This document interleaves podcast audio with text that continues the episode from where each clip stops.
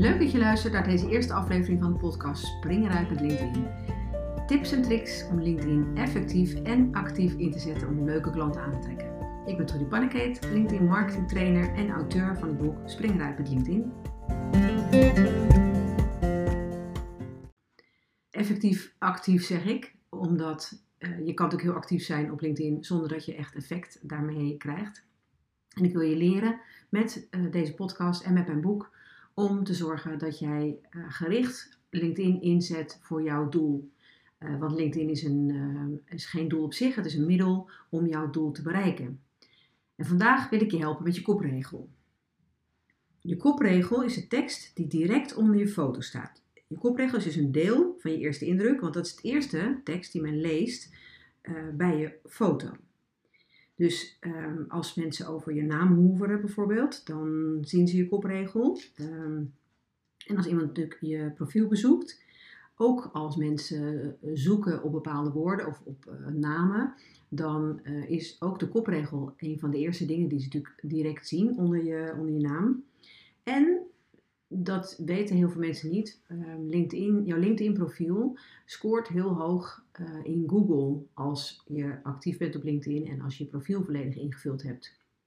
Ook dan is je kopregel uh, te zien in de zoekresultaten van Google. Dus het is heel erg belangrijk om die kopregel, om daar veel aandacht aan te besteden. Het is vaak voor mensen uh, het meest moeilijke om in te vullen, je kopregel. Uh, veel mensen doen er niet zoveel aan, omdat, of die zijn achter de schermen bezig om die perfecte kopregel te maken. Wat ik jou wil voorstellen is dat je even kritisch naar jouw kopregel kijkt. Is dit ehm, ja, het woord wat, wat in jouw arbeidscontract staat, of hoe je bij de Kamer van Koophandel ingeschreven staat? Want dan doe je jezelf heel erg tekort. Dus uh, probeer daar vandaag één woord aan toe te voegen, zodat het voor de uh, bezoeker van jouw profiel duidelijk, duidelijker wordt uh, waar jij mee bezighoudt en wat jij te bieden hebt. Je hebt 220 tekens om echt die essentie van jouw aanbod weer te geven. Dus dat zijn circa 40 woorden om de interesse te wekken en de lezer te verleiden om verder te klikken naar je profiel. En realiseer je dat dit ook wel een van de plekken is die heel erg zwaar meetelt in de, de voor zoekmachine van LinkedIn. Dus alle tekst um, werkt mee om beter gevonden te worden. Gebruik dus de juiste zoekwoorden. He, mensen moeten zich herkennen in jouw profiel. Nou, waar maak je je kopregel? Als je nu op LinkedIn zit, dan kun je even naar je eigen profiel gaan. En dan uh, zie je op de, uh, onder de foto zie je een potloodje staan. Daar kun je op klikken en dan kun je je kopregel aanpassen. Wat ik altijd voorstel is dat je uh, eerst je kopregel in Word maakt, omdat je in LinkedIn eigenlijk maar een klein vakje hebt om het in te vullen. En je kunt ook geen letters tellen. Dus het is handig als je hem eerst in Word maakt. En dan kun je hem gewoon een beetje uit gaan proberen. Uh, en als die klaar is, dan plak je hem erin. En ik zou het documentje ook wel bewaren voor als je hem een keer wilt gaan aanpassen, dan, uh, dan heb je dit al staan. Nou, wat zet je in je kopregel? Zet hier neer wat je wilt bereiken. En ga ervan uit dat die ander niet met één woordje snapt wat jij te bieden hebt. Geef daarbij aan in welke sector jij bijvoorbeeld heel veel ervaring hebt.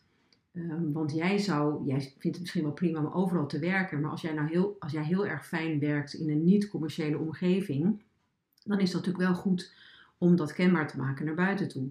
Hey, misschien ben je wel heel erg goed in het uh, uh, werken in, in, in, de zorg of in, uh, in het onderwijs bijvoorbeeld. Geef dat dan aan, want daarmee geef je aan dat jij ja, daar van dat vakgebied eh, veel afweet. Hè? Dat je weet hoe, hoe mensen in de zorg eh, met elkaar omgaan en, en, uh, en hoe je dan het beste kunt werken. Dus geef aan wat voor soort werk je, uh, werk je doet. En mm, het liefst ook wat voor probleem jij oplost. Hè? Waar ben jij nou heel erg goed in? En voor wie? Dus die sector waar ik het net over had. Dus wie, voor wie heb jij de oplossing? Voor ZZP'ers bijvoorbeeld, of voor de zorg, of voor uh, vrouwen die met een burn-out te maken hebben. En probeer daar ook bij te zetten, en dat is echt allemaal best moeilijk hoor. Maar wat maakt jou uniek? Dus noem je specifieke werkterrein of jouw specialiteit. je hoeft niet allemaal keurige woorden daarvoor te gebruiken. Je kunt uh, enerzijds natuurlijk heel belangrijk wel zoekwoorden te gebruiken, maar anderzijds kun je ook in korte bewoordingen iets aangeven ehm, ja, eh, waarmee je zegt wat voor een persoon je bent of, wat voor een, eh, of hoe jij juist je werk aanpakt. Kijk dan gewoon eens even bij anderen hoe ze dat doen. En ehm, ja, ga natuurlijk niet uh, copy-pasten, want daar heb je helemaal niks aan. Maar leer, leer door, door hoe anderen hun kopregel inzetten, hoe het voor jou het beste kan werken. Nou, nodig me uit op LinkedIn.